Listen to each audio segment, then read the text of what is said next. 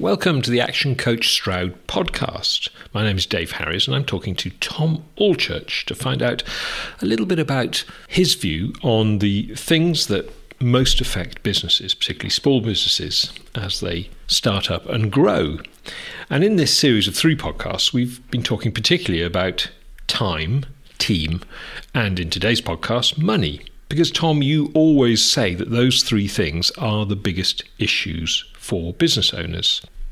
Money clearly is at the heart of a business. Without money, the business can't exist.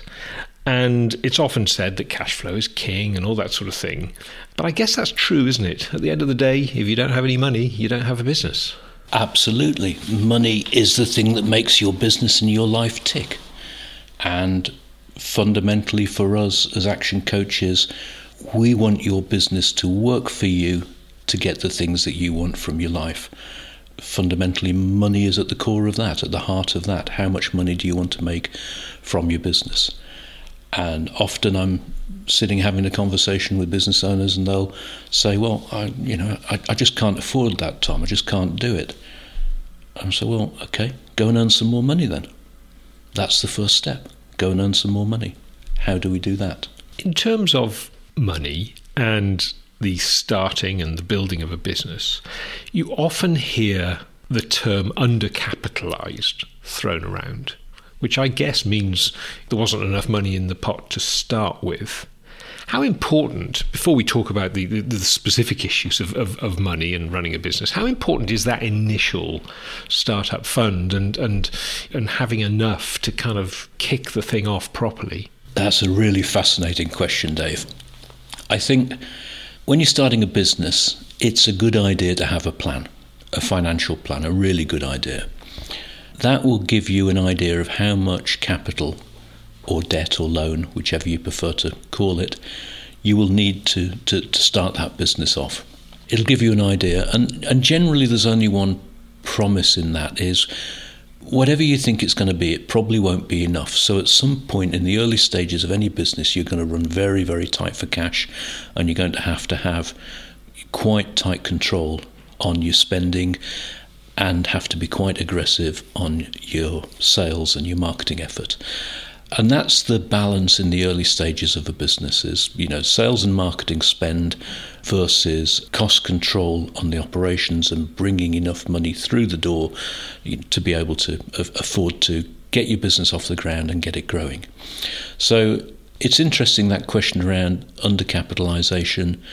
I think it's a question of have a plan and know roughly what you think you'll need to fund your business for and, and, and find a way of raising that money to fund the business to the scale that you think you'll need.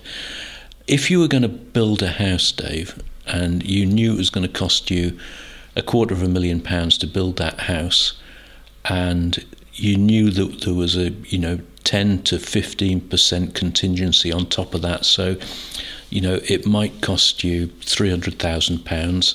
You know, especially when you start to look at the kitchen you were planning to put in, and then that gets a bit over designed, and the bathroom gets a bit over designed, and so on. But if you knew it was going to cost you between two hundred and fifty and three hundred thousand pounds to build that house, and you put the foundations in, knowing you've only got hundred thousand pounds of money in the bank, and that's all you can raise, you'd be daft, wouldn't you? So why would you do that with your business? And I suppose the answer to that is blind optimism, because I guess a lot of people go into business just, you know, they believe in themselves. That's why they're doing it. They believe they're good at what they do.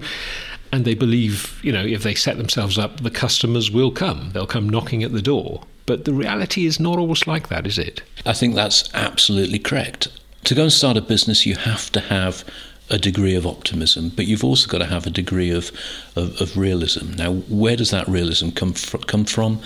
It comes from making a plan, determining what are the things that you need to do to deliver on that plan, what are the things that you need to spend money on to deliver on that plan, and how long is it going to take realistically for your sales to start flowing and your income to start flowing so that you've got money coming into the business. So I would always say start with a plan and be realistic about it. And sometimes the question of being realistic about it is to start with the plan that you think will work, the plan that you want to make work, look at how much money you need to spend to make that come alive, and then ask yourself this question What if my sales come at half the pace that I anticipate them coming at?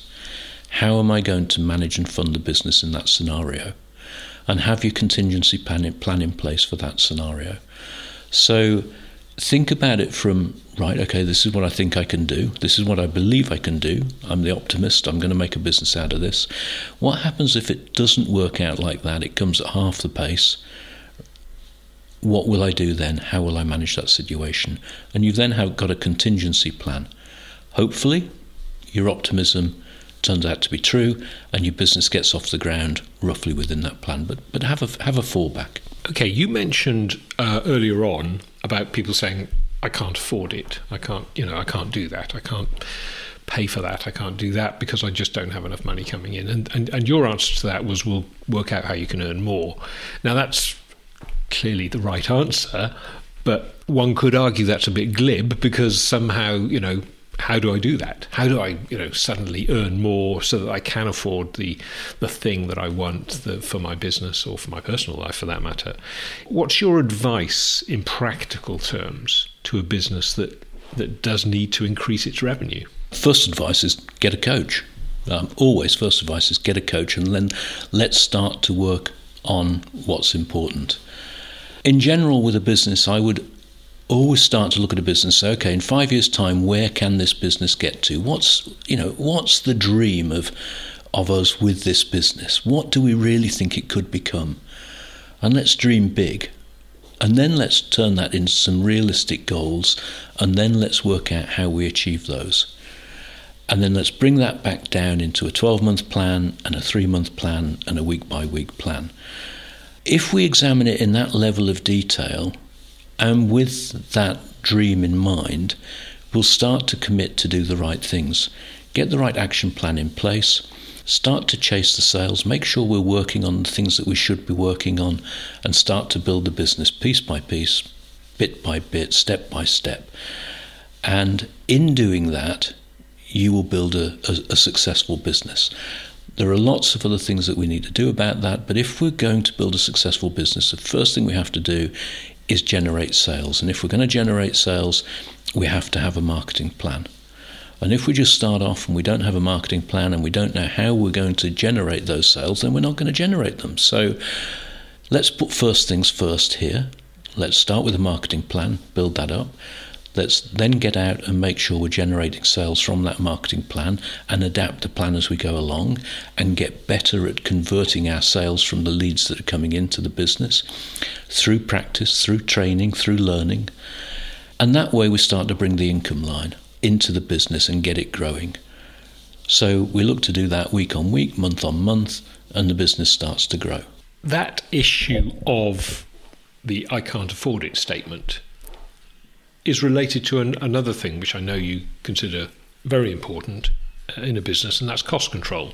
So talk to me about that and how that is, you know, because there's a paradox there in a way, isn't there? You know, you've got to have cost control, you've got to be in control of your costs, quite literally, but at the same time, you want to be able to spend money on things like that sales and marketing, which is clearly vital to growing the business. Absolutely, and there's often two different types of business owners in terms of sales and marketing and spending uh, on that and cost control. So sometimes there's the, the, the, business owner who will be entirely optimistic about their sales and marketing and not worry about cost control and do what they believe to be right without watching what they're spending. And then there is the other business owner who is very tight and on top of their cost control but is not speculating at all. And somewhere there is a balance in the middle.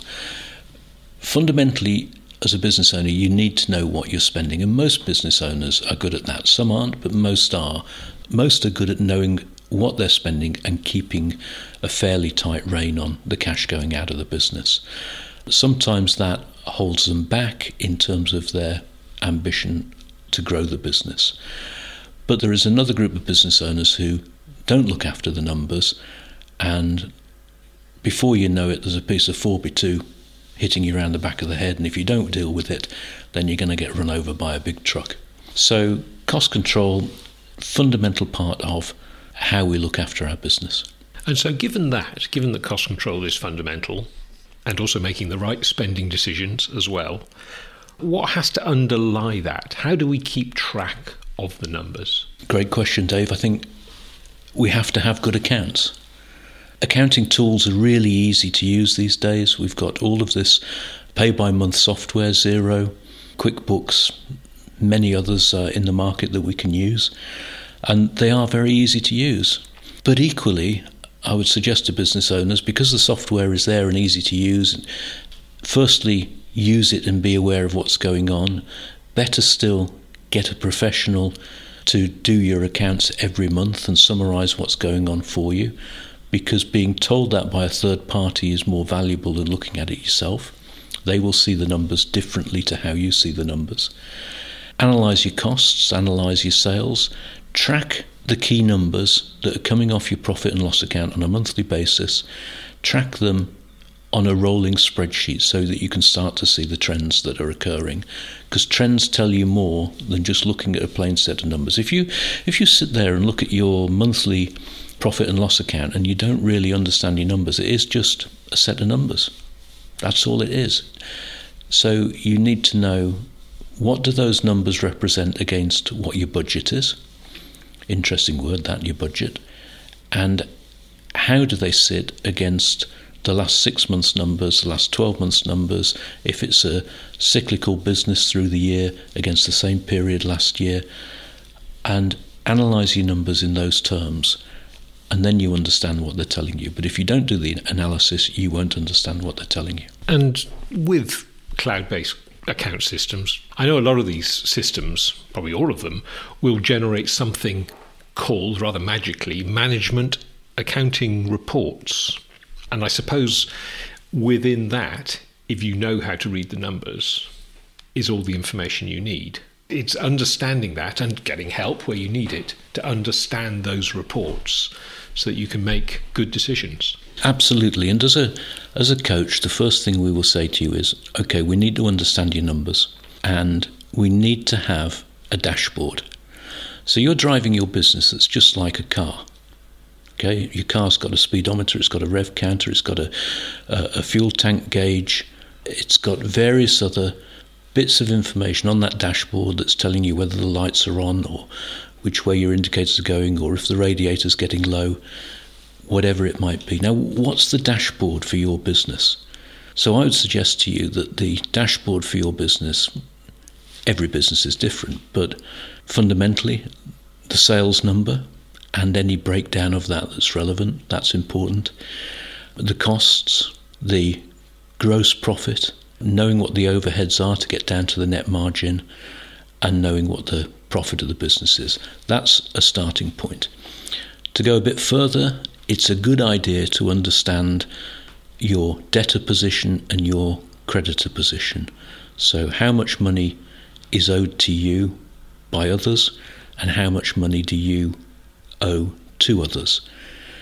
You might also need to understand your stock position and your work in progress position. How much work have you done that you haven't yet built? How much stock have you got in the warehouse that hasn't yet gone out as a sale? These are all numbers that can be managed to improve your cash flow. Another number I'd be thinking about in your dashboard is what does your order book look like?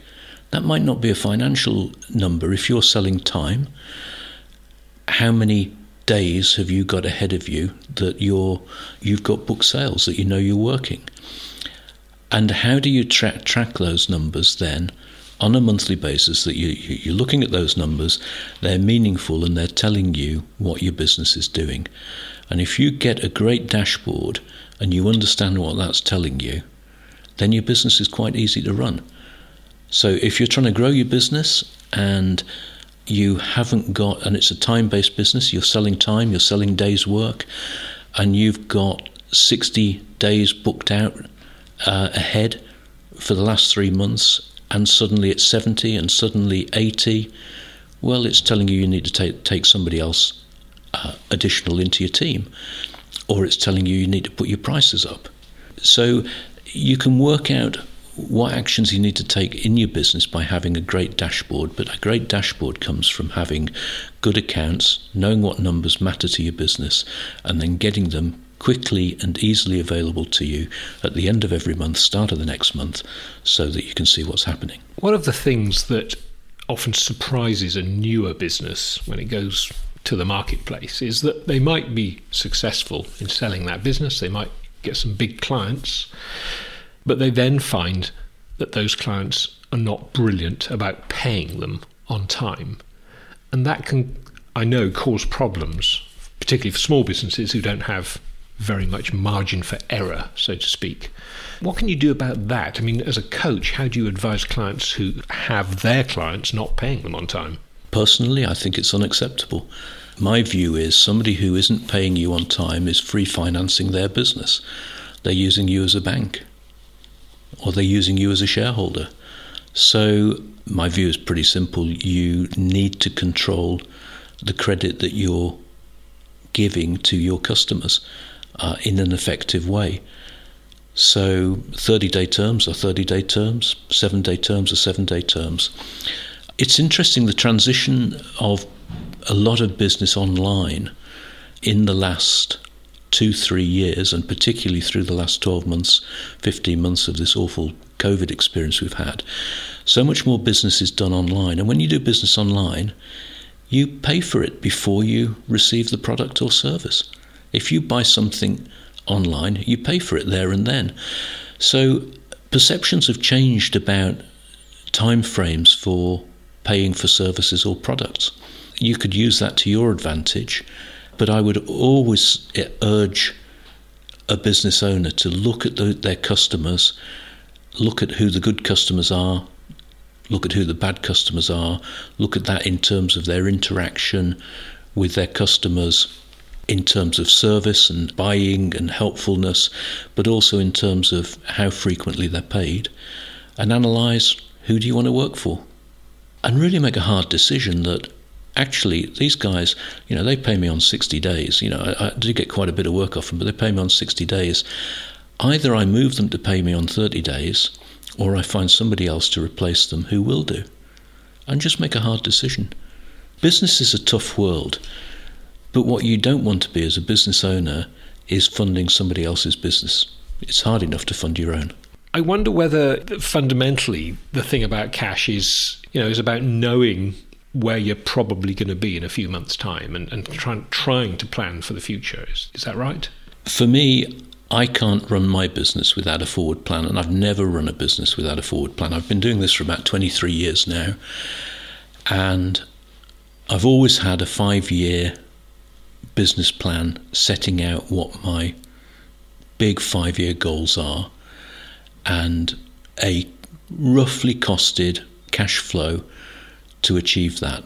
And there's a lot of variables in that. Five years is a long time. The starting point of that five year plan, though, is where do we want to be in five years? We then bring that back to 12 months and we do an annual budget. Once a year, we do an annual budget, set a 12 month forecast going forward, yeah, it, it, won't work out that way. The numbers will turn out to be different, but we've thought it through and we've thought about every aspect of the business in preparing that budget.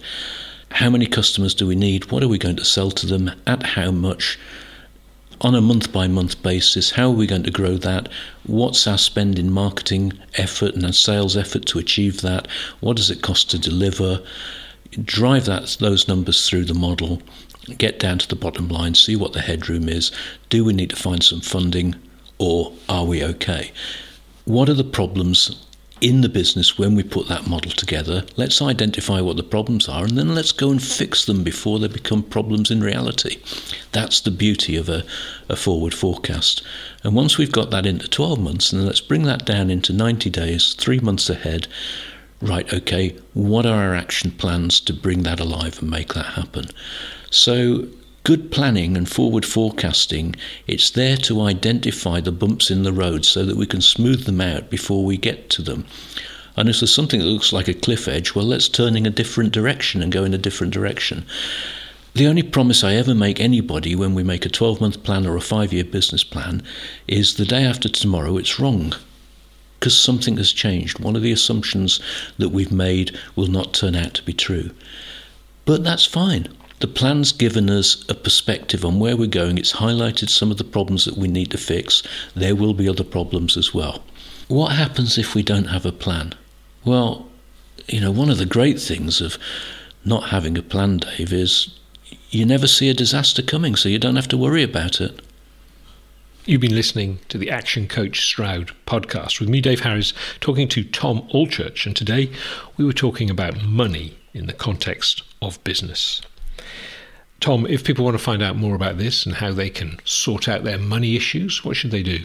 Get in touch with me, and I'll be happy to have a free consultation and a discussion around your business and how we might be able to help.